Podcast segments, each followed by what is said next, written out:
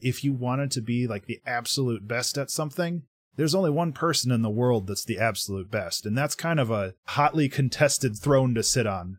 But being kind of good at a lot of things, that's still real valuable, and that can get you a lot of places that you might not be able to go otherwise.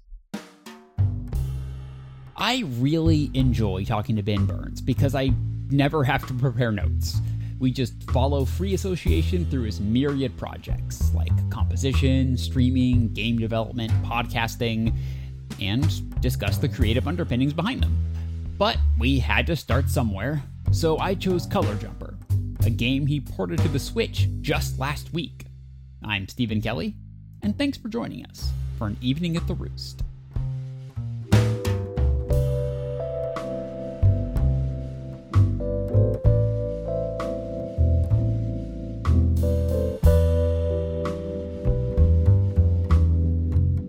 For people who aren't familiar, Color Jumper is a puzzle platformer game uh, inspired by Super Meat Boy, where um, you know it's, it's difficult, uh, quick respawns, uh, lots of lots of deaths, but you come back fast, and it's like iterative learning, like Celeste. And I recently got that ported to the Switch, which I'm very Yes. excited and very proud about. It's so Um, cool. Thank you, thank you. I I have always dreamed about having something on the Switch. Like when I was seven years old and I got my Nintendo, my old NES, and I was like, "Oh man, this is so cool! What if I could like get something on there?" You know, Mhm. one of these days. And like thirty some odd years later, I'm I'm finally able to do that, and it's like one of those big bucket list things, and I'm really proud of that. it's got to be the coolest thing to like load up your own trailer and it begins with that Yeah, intro. that was pretty That's wild. good. That's very cool. Yeah, yeah. I um but the the process I, I I worked with somebody for that. Like I I was very adamant during the development of the game to do everything myself because I'm a very stubborn person and I Mhm. wanted to do everything myself. I did the coding and the art and the music and all that myself and I'm I'm happy for that. But um when I released the game uh, initially back in 2017, I tried to do the marketing myself, and that was a bad idea. So, I can um, relate to that pretty hard. Yeah. Yeah, so this time around I uh I wisened up a little bit and I uh I worked with somebody to do the Switch port. Um his name's Mark LaCroix and I can give you his Twitter handle. He's a, he's a super nice guy. I, I I knew him for a while before we started working on the Switch port. Um but he was he was kind of uh hands on with me on that. Like I told him from the get-go it's like I want to learn how to do this myself eventually, but I know Mhm. that if I try to do it like right away, it's not going to happen because there's just so many moving parts. Yeah, actually, that's interesting. Mm-hmm. At this ground level, why the Switch? One, it's it's probably one of the more accessible platforms right now when it comes Mhm. to like dedicated uh consoles. Um Yeah. but it's also for me personally it's just one of those things where it's like I grew up with a Nintendo Yeah. and having having a Nintendo console with my like logo and my name on it is is pretty pretty That's a special thing. Yeah, it's something Yeah. that I've been getting increasingly interested in because uh, you might have heard that um, Supergiant is putting out Hades on the Switch. Oh, I Yeah. didn't hear that. Hades is amazing. Though. It's coming up soon. It's coming up soon, and from what I understand, that's going to be the first console that that that that game is uh, released on.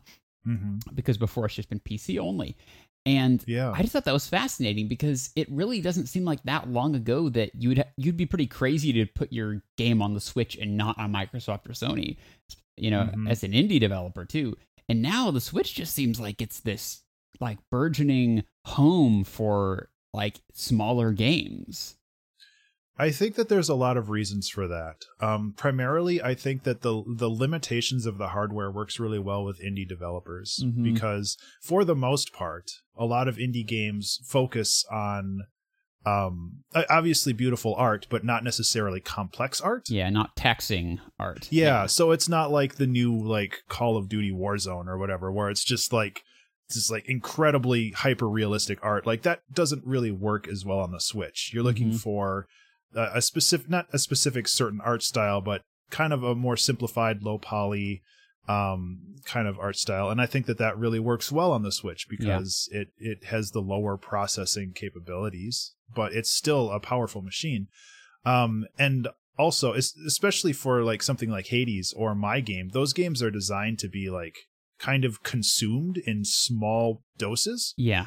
Um, and the Switch being portable allows you to do that. Where if you just have like a half hour to burn somewhere, you can sit down and play games Mhm. because it's portable. You're allowed to just like bring it with you. And Yeah.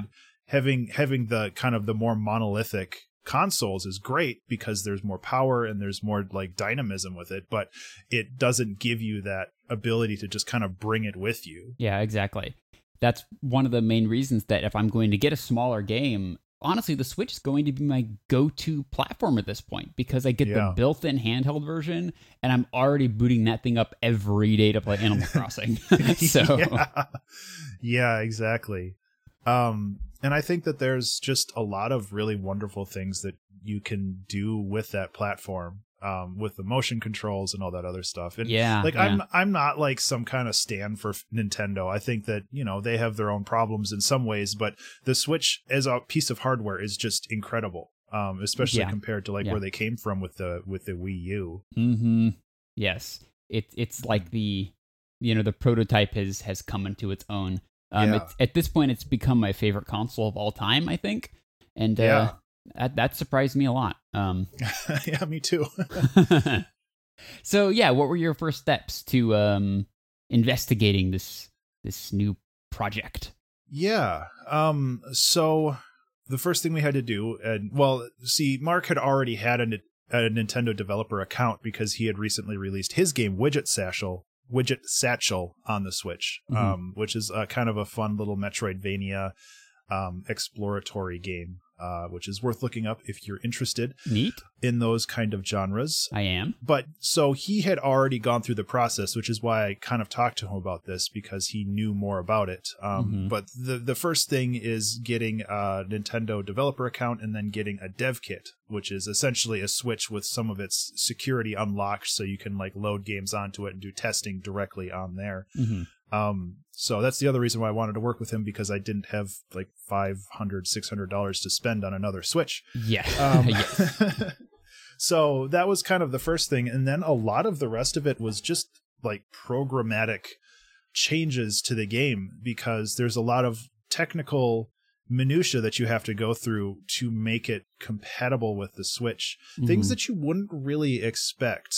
Um, like I believe that it's required that you have some kind of change controller option inside of every game because Huh. the the the controller options are so mutable. Like you can plug in one of the paddles both of the paddles like a pro controller. Like there's so many different ways that you can plug into the switch and control the switch that Mhm. there are like a lot of very specific options when it comes to setting up those controls Yeah, I didn't think about that because you have like Yeah. this veritable Rubik's cube of a controller in your hands. Yeah. Like you have to like go in and manually say, for this configuration, this is what A does. For this configuration, B now does this. Yeah, yeah, and I think, and I, I didn't really dig into the guts of that, um, but I think that there is kind of a, a bridge between the controllers and the Switch and the game that it's running. So it's it's more just trying to figure out which controller should be player one, which controller should be I player see. two. I see. And in in my case, thankfully, like I don't have a player two. Color Jumper is a single player game, so that makes it immensely easier. Mhm. Um but there's still options that have to be like resolved for just doing that just for compliance with nintendo um additionally another kind of thing that we got stuck on was um uh another requirement for nintendo is that you have to have not their branding but when you do show a controller you have to show kind of the branded switch kind of the blue and the red Mhm. thing or you know something like that where it's or the or the pro controller um because you know if you if you're playing a switch game and an xbox controller comes up being like push these buttons to do whatever Yeah. like that's that's not really within the like compliance for nintendo and that's something Mhm. that i never really thought about where Yeah. it's just like man now i have to find a way to dynamically switch images around whether or not they have yeah. this controller or if it's on the pc then it's like this controller and um again it wasn't like a difficult thing to overcome but it was just like all of these little unexpected things that i just didn't really kind of think about Oh, yeah. before pushing something out to a different platform and i can't imagine doing that with that like going to the switch and then doing the same thing with xbox and then doing the same thing with playstation Mhm. like having all of these different like little criteria that you have to complete for that specific platform That's that's exactly what Supergiant was was talking about. I'm pretty sure I Oh. heard about this in the um, Noclip documentaries that uh, about the Oh. development of that game. Um, excellent YouTube uh, channel if you haven't seen it yeah before. i'll have to look into that one specifically because Yeah. i've i've uh hades is an amazing game and i'd love to learn more about it Oh, you can learn so so so much about it with that series. uh, I got. I, I will link it to you for sure. We can also put it in the show notes. Um, but Yeah. they were specifically saying, despite the success that they've had ever since Bastion, they still have a pretty small team, and it's not Yeah. nothing to have to port it to multiple, like you said, interfaces, infrastructures, and just the time and money that you have to sink into that. So they kind of Yeah. had to pick their battle and settled on Switch. Yeah. Yeah. I mean, it's really something that you have to decide when you start building the game, like from a development standpoint. And that's like not easy to do because you're busy prototyping then. Yeah. And you, it, you can't really bolt that stuff on afterwards. Um, well, you can, but it's, it's a huge effort. Like I learned with Color Jumper. And I, uh, when I started working on my next game, which we, I'm sure we'll talk about soon like Mhm. that was something that i kind of thought about from the start where it's just like well at some point i'm going to need to dynamically switch images i have to have a like a dynamic input system for all this stuff and like it's it's something that you have to plan for way way in advance Mhm. and it's not something that you can just kind of like drop a file in there and everything works yeah, yeah. color jumper was definitely it, it's not a very optimized game in the background um, Mhm. and I, I look at it now as like, man, that that could have been done better, but I really don't want to spend the time to like refactor the entire game. So, Yeah, it's it's something you don't think about from a player's perspective because it looks so clean and intentional and simple. But what's running under the hood is is well, literally under the hood. yeah, yeah. Didn't I, I? I remember reading this a couple months ago, but isn't Celeste like just one file? Just like the whole game loops through. It, it like loops through one big file like every frame. And obviously it omits a lot of those lines unless something specific's happening but it's Mhm. just like i remember it being like just one big blob of code that is basically the entire game. Wow. It's it's pretty incredible like what you can do with that. And it still works. It's just like you said it's like all under the hood. It's all something that's not really visible. And Mhm. as long as it works like why not? But when it comes to porting and other stuff that's when things get complicated yeah, like my only experience that comes close to coding for a game is the RPG Maker tool sets. mm, I spent a lot of time dabbling in those, and I remember uh, being in a rush and trying to finish this semi elaborate sequence. It's basically like a giant um, tree of choices, and different things will move around on the screen, and characters will appear and disappear depending on what you choose.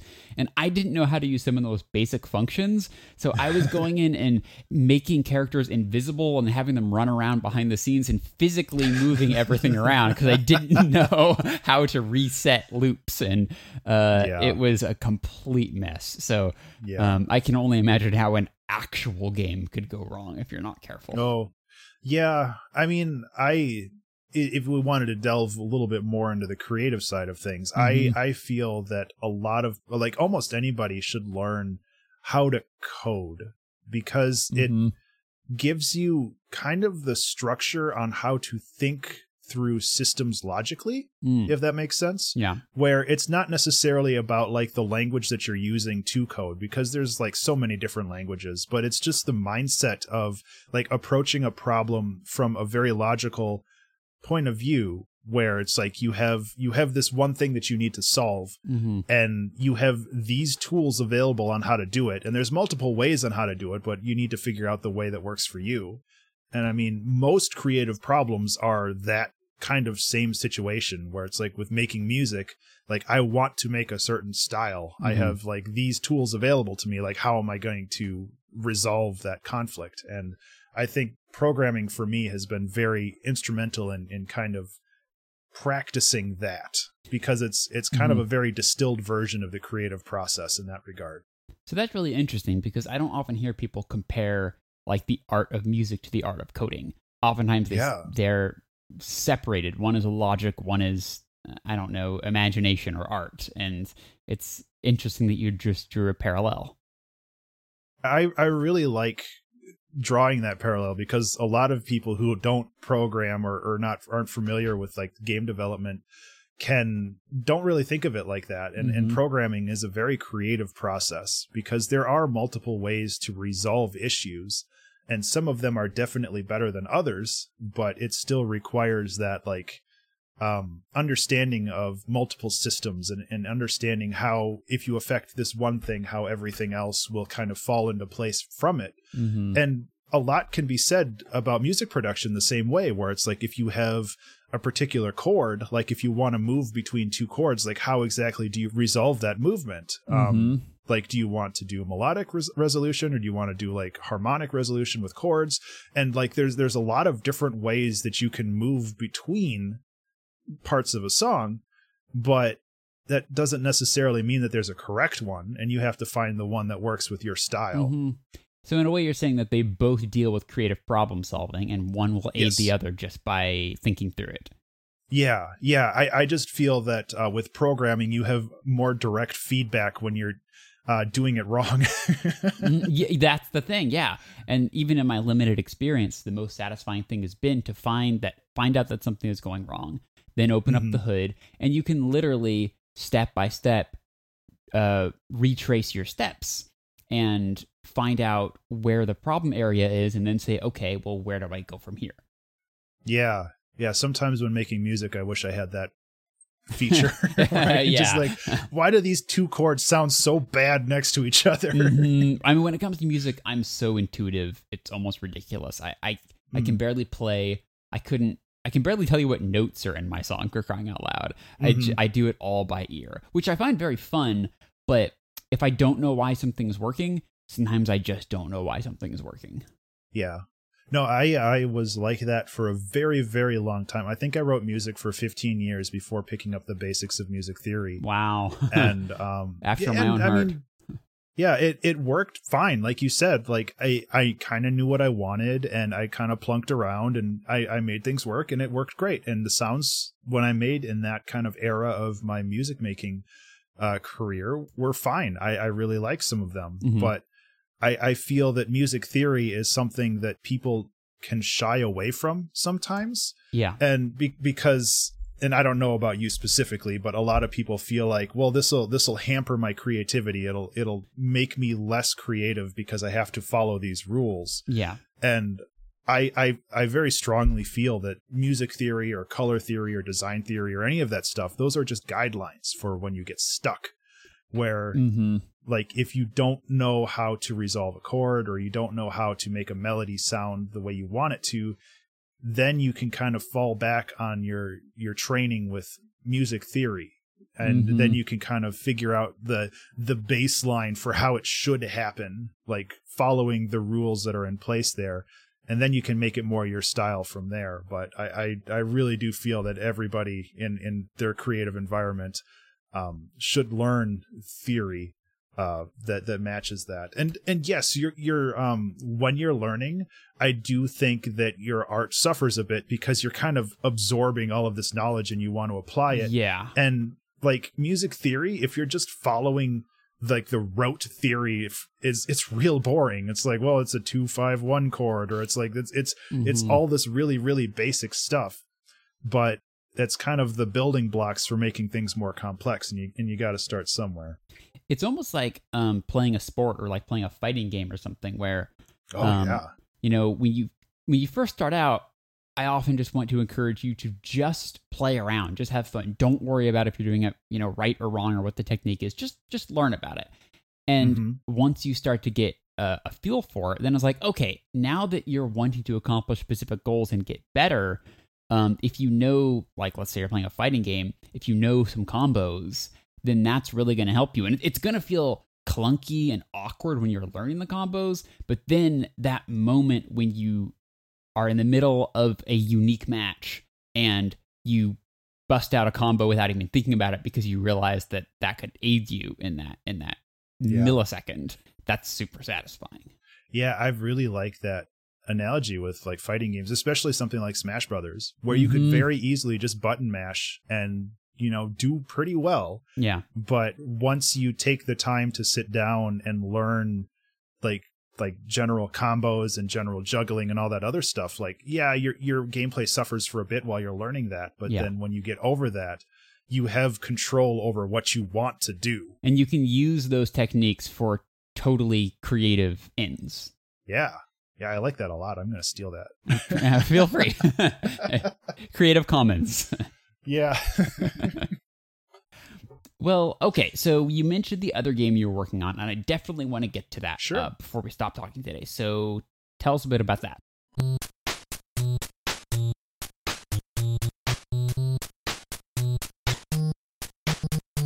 Yeah, so uh, I recently released on itch.io a, a game called Death Drives a Bus, which is kind of a cute little, uh, like chunky pixel art uh, game where you are death, but your horse has fallen sick, so you have to drive a bus around and pick up angels and demons and deliver them to heaven and heck.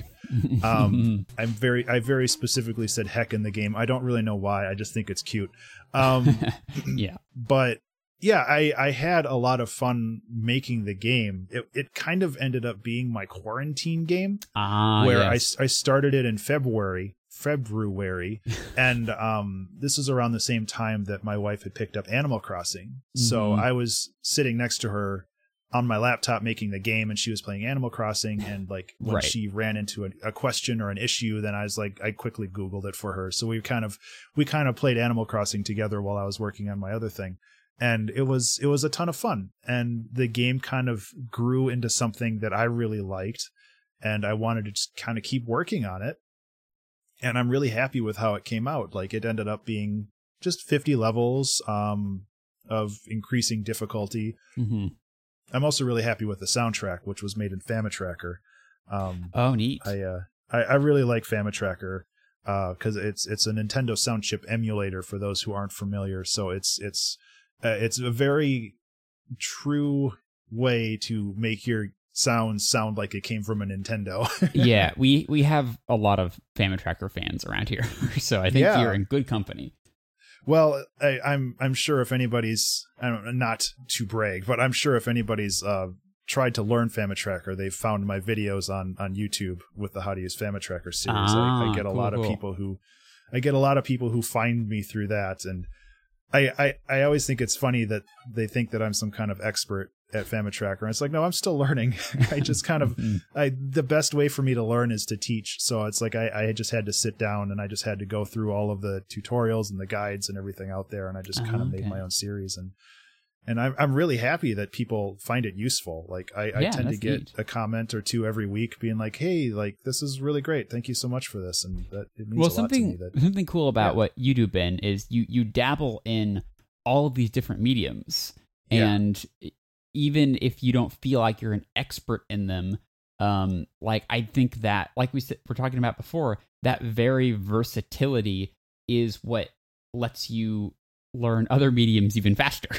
hmm Oh yeah, there's there's a ton. I, I was I'm trying to think of the term for that. It's like transference or something. But Oh, there yeah. there is there is like a term that like if once you kind of understand one thing, it's a little easier to pick up the next thing and then Yeah. the next thing after that. And I I I fully feel like being a jack of all trades is for the most part better than being a master of one of them. Mm-hmm. um at least for me personally. Like I, I can't speak for other people on that front but i really like the idea that if i wanted to do something i just need to kind of sit down and and learn it. And i know that i'm not going to be like you know a master at any of them but i don't really want to be Mm-hmm. i i would rather kind of just be dynamic with what i can do and and and focus on you know just kind of learning and and trying to trying to share that knowledge and and growth with with other people I I wish Brian, uh, my my co-host and brother, was here because you're sounding exactly like him right now. oh. that is how he always puts it. Um, uh, it's like finally, you know, into his twenties, he realizes I need to stop feeling like I need to master guitar or get hmm. really good at audio editing. I just like trying everything, and that's just what I do. And it's an incredibly valuable Yeah. skill because you know what? Everyone goes to Brian for advice on everything because he's just pretty good at everything. Exactly. Yeah. And I mean the other thing is is that if you wanted to be like the absolute best at something, there's only one person in the world that's the absolute best and that's Yes. kind of a it's a hotly contested uh throne to sit on. But being kind of good at a lot of things, like that's that's still real valuable and that can that can get you a lot of places that you might not be able to go otherwise. Yeah, and, and like um, it, the thing is, we have we have access to everyone in the world now, so it's Mhm. really easy to feel undervalued or inadequate just because you can get on YouTube and Yeah. immediately find experts who have dedicated their life to it to a task. Yeah, yeah, it's it's real easy to get psyched out by Yeah. by somebody who's like and obviously it's very impressive. Like I love watching people who can just play like funk guitar or funk Mhm. piano and stuff like that and just like just watching them go is just incredible and inspiring, but I don't I don't think I'll ever get to that point in my life that I can do that and that's okay like i i know that i can do things that they can't and i think that that's still something that you can embrace yes, yes. If you look at it as like a collective um, humanity rather than competition, it certainly becomes a lot more inspiring and less demoralizing. yeah yeah and competition and, and creativity is like a whole another topic that Yes. i don't know if we want to get into that well i'm gonna get back us up for a second because we were Sure. talking about Famitracker and uh oh yeah um the soundtrack That's- you made so Yeah. let's talk a little bit about that so we get some some music in here on our music show Oh sure. Uh, this and this soundtrack is available right now on Spotify and Mhm. Bandcamp and iTunes and all the other places. It's it's a fairly small soundtrack. Um, like most kind of retro games, each loop is about thirty to forty five seconds, Mhm. and there's uh, only four songs on the album. Um, there's one menu song, and then there's three songs that are randomly chosen um, whenever you like load up a level Mhm. uh, but they're all fairly unique and they were a lot of fun to make. I believe I made two of the three gameplay songs on stream, so I made Oh, them cool. live, um, which is always fun. I I like doing Famitracker live. I don't do it as often as I used to, but uh, there definitely is a a small group of people that really like to watch me fiddle around inside of a a tracker. Um, and, and for those who uh, don't remember the interview we had with you back in the OverClocked ReMix podcast um, you do a lot of uh, live music creation Yeah, yeah. Um, I do something called the two hour track challenge, which is happens every Wednesday, uh, where I sit down and I write a song from start to finish over the course of two hours. Uh, I've been doing that for almost five years now. I'm going to hit episode 250 on October 3rd. wow congrats Yeah, thank you. I I really it, it, uh, along with the idea that it's um okay not to be the best at everything. I also think that it's really important to sit down and just do something on a Mhm. schedule. Mhm. Um and like the same thing with like theory and everything else. It's just important to just have something there and I, I feel that that wednesday stream that two hour track challenge is like me going to the gym um for for my creative muscles um because it's really something that I, I don't know many people that are like stoked to walk into a gym but generally when they're walking out they're like yeah that was pretty cool yeah i'm glad i Um, did that yeah, exactly. And there are ups and downs to it. Like right Yeah. now I'm I'm kind of in a down uh, a, a trough. There's peaks and valleys. Um and that's okay. Like sometimes there's just songs that are they're mediocre and that's okay, but there's also songs that are incredible. Um there's a song that I made I think like last month or 2 months ago called After the Aftermath that is like one of my favorite songs I've ever written and it's something that I made in like 2 hours and it's just like if you, you never know what you're going to create if you don't actually sit down and put notes on the paper. And if if you just spend all day planning and not actually doing like nothing nothing will happen so you just have to sit down and do it sometimes and you know it's not always the fun part but sometimes something cool comes out of it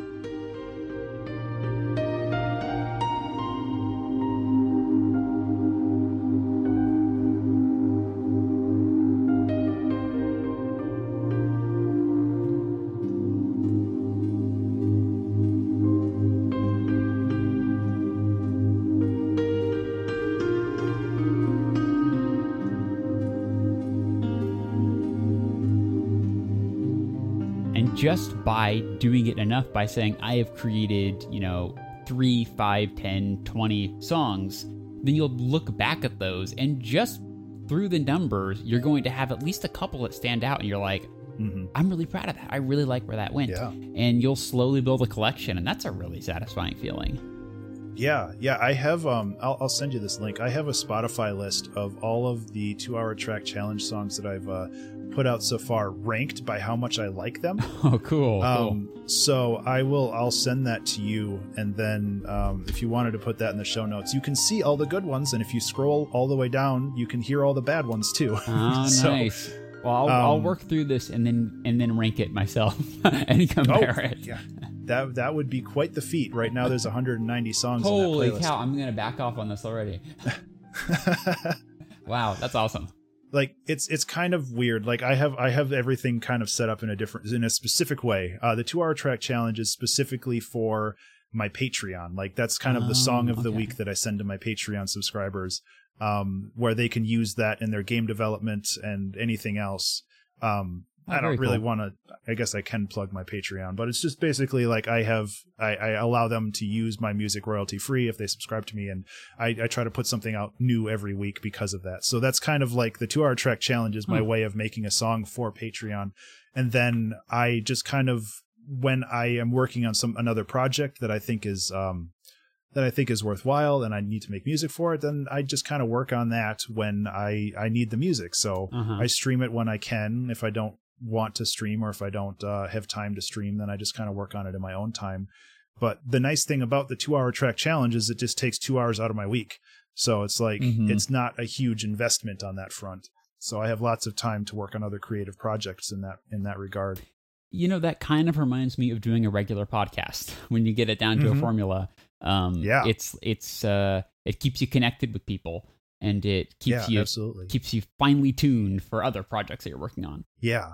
Yeah, exactly. And I mean, I would, like I said, I was in a little bit of a creative valley lately, and my August was incredibly busy because I was working on releasing Color Jumper and I was working on Mhm. releasing De- uh, Death Drives a Bus and like the soundtrack, and I was working on a remix album with a friend, and I and I'm also I'm also working on recording an audiobook for another friend. So I have Mm. like all of these other tasks going on, and just like creatively, the two hour track stream just kind of fell by the wayside a little bit and I didn't have the same creative energy for it. But Mhm. now I'm kind of through all of that bulk of of things that were just distracting me and I'm trying to like build that creative energy back up for for those streams again and it, it's getting there. It's still a little slow, but I'm getting there. I when I when I don't have any ideas, I tend to default to like chill out piano music, which Mhm. is good, but it's just kind of bland sometimes, at least in my opinion. Uh-huh. So well, it almost kind of sounds like the the cool down day.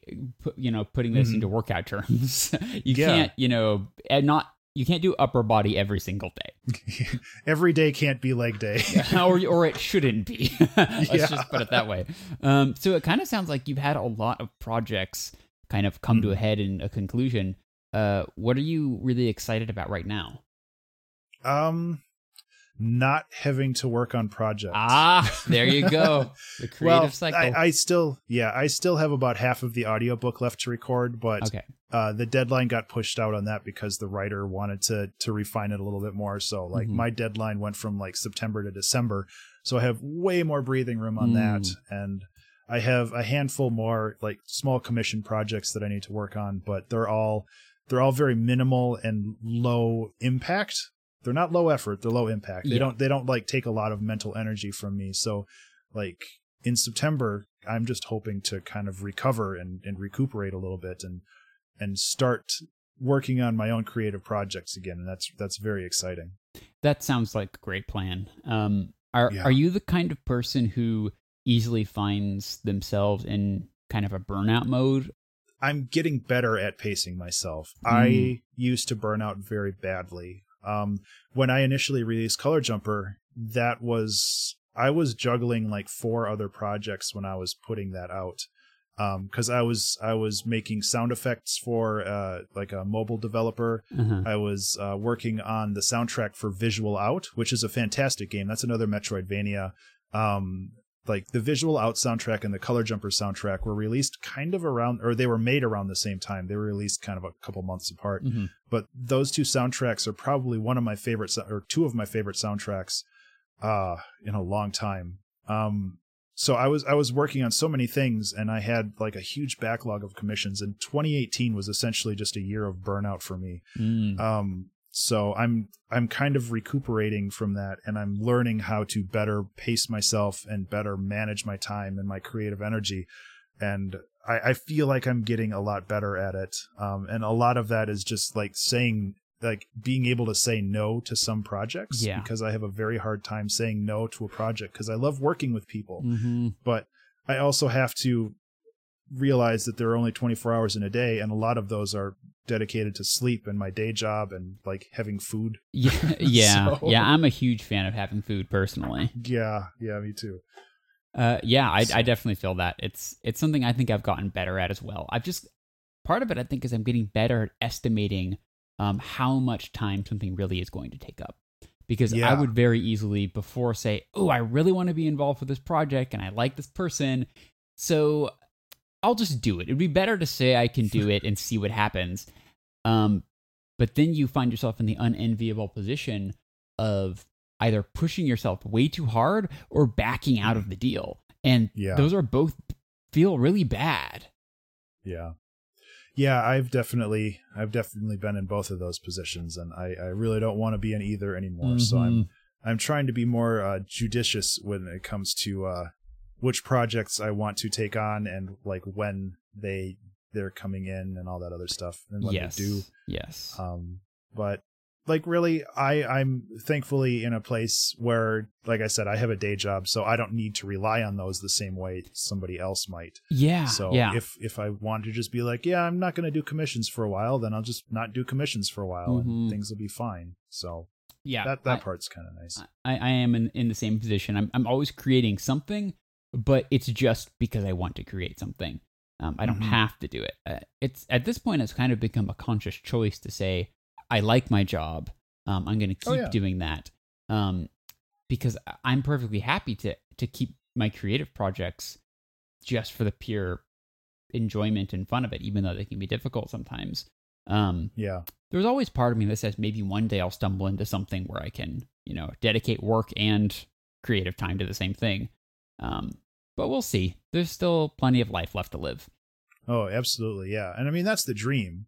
But I, I, I do I do like to say that and it's not really it might be a contentious opinion, but if if somebody is an indie developer or indie musician trying to make it, I still want to say get a job because Mhm. that security and even if it's a part-time job, you know, like that security with an actual paycheck that comes in every week um, is is so very valuable. Um, when I got out of college, I was a freelance designer for a little while and living month to month, trying to find people to like work with me for website design or Mhm. brochure design or all of that stuff. Just like scrambling for clients just to get a paycheck, just so I can pay my rent and all this other stuff like that. It's really hard and it's really stressful and it's Mhm. not worth it.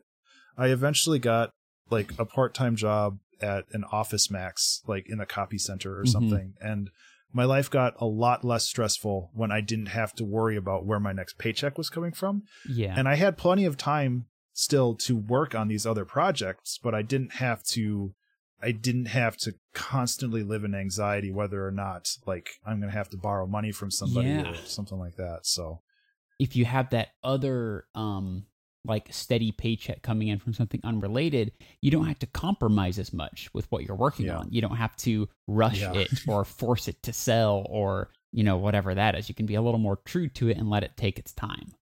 Yeah, and I, one of the problems with being somebody just starting out with either indie games or making music for games or anything like that is that you don't have a network of contacts Mhm. available to you Yeah. and you're not able to find people that want to work with you. And because of that, you have to, like you said, make compromises. And those compromises are really what the problem is because you're either like lowering your rates to be competitive with people who don't really care as much about how much they charge Mhm. or you're working with like people who are just like not scrupulous in general like Mm, yeah. i've worked on some fairly sketchy projects in the past where either the person i was working with um was just kind of a a question mark or just like like the content that i was making was just like i don't really i don't feel comfortable doing this and like i i bailed on those, those as soon as i could and i don't have those on my portfolio or anywhere it's just like Yeah. i i i don't like the idea of like compromising my artistic integrity to sound like a pretentious artist but my artistic integrity just to like make a paycheck. Like that that feels bad for me. And maybe that's fine for other people. That's that's definitely a comfort level thing. Yeah, I, I mean, I think a big part of the issue is it's been largely normalized that we commercialize our art, and yeah. if your art is popular and selling well, there's even a certain a bit of a subconscious impetus put on it that that is what makes it successful art. mm-hmm It can get to an unhealthy place if you're viewing the validity of your art on whether or not you're able to sell it.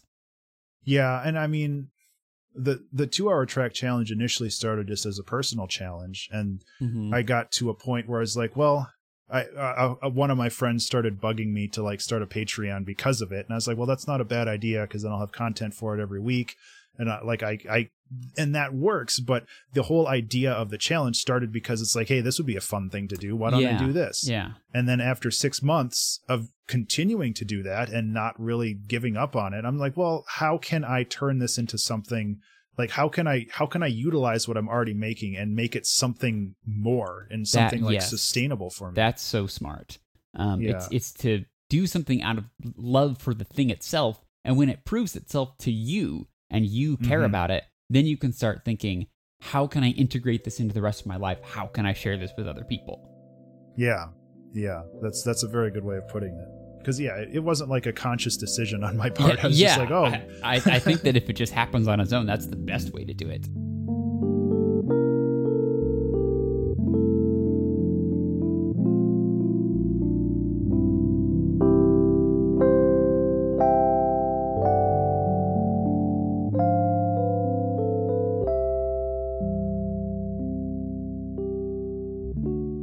Thanks for joining us, Ben. As always, this was an enlightening conversation. yeah, it was a lot of fun.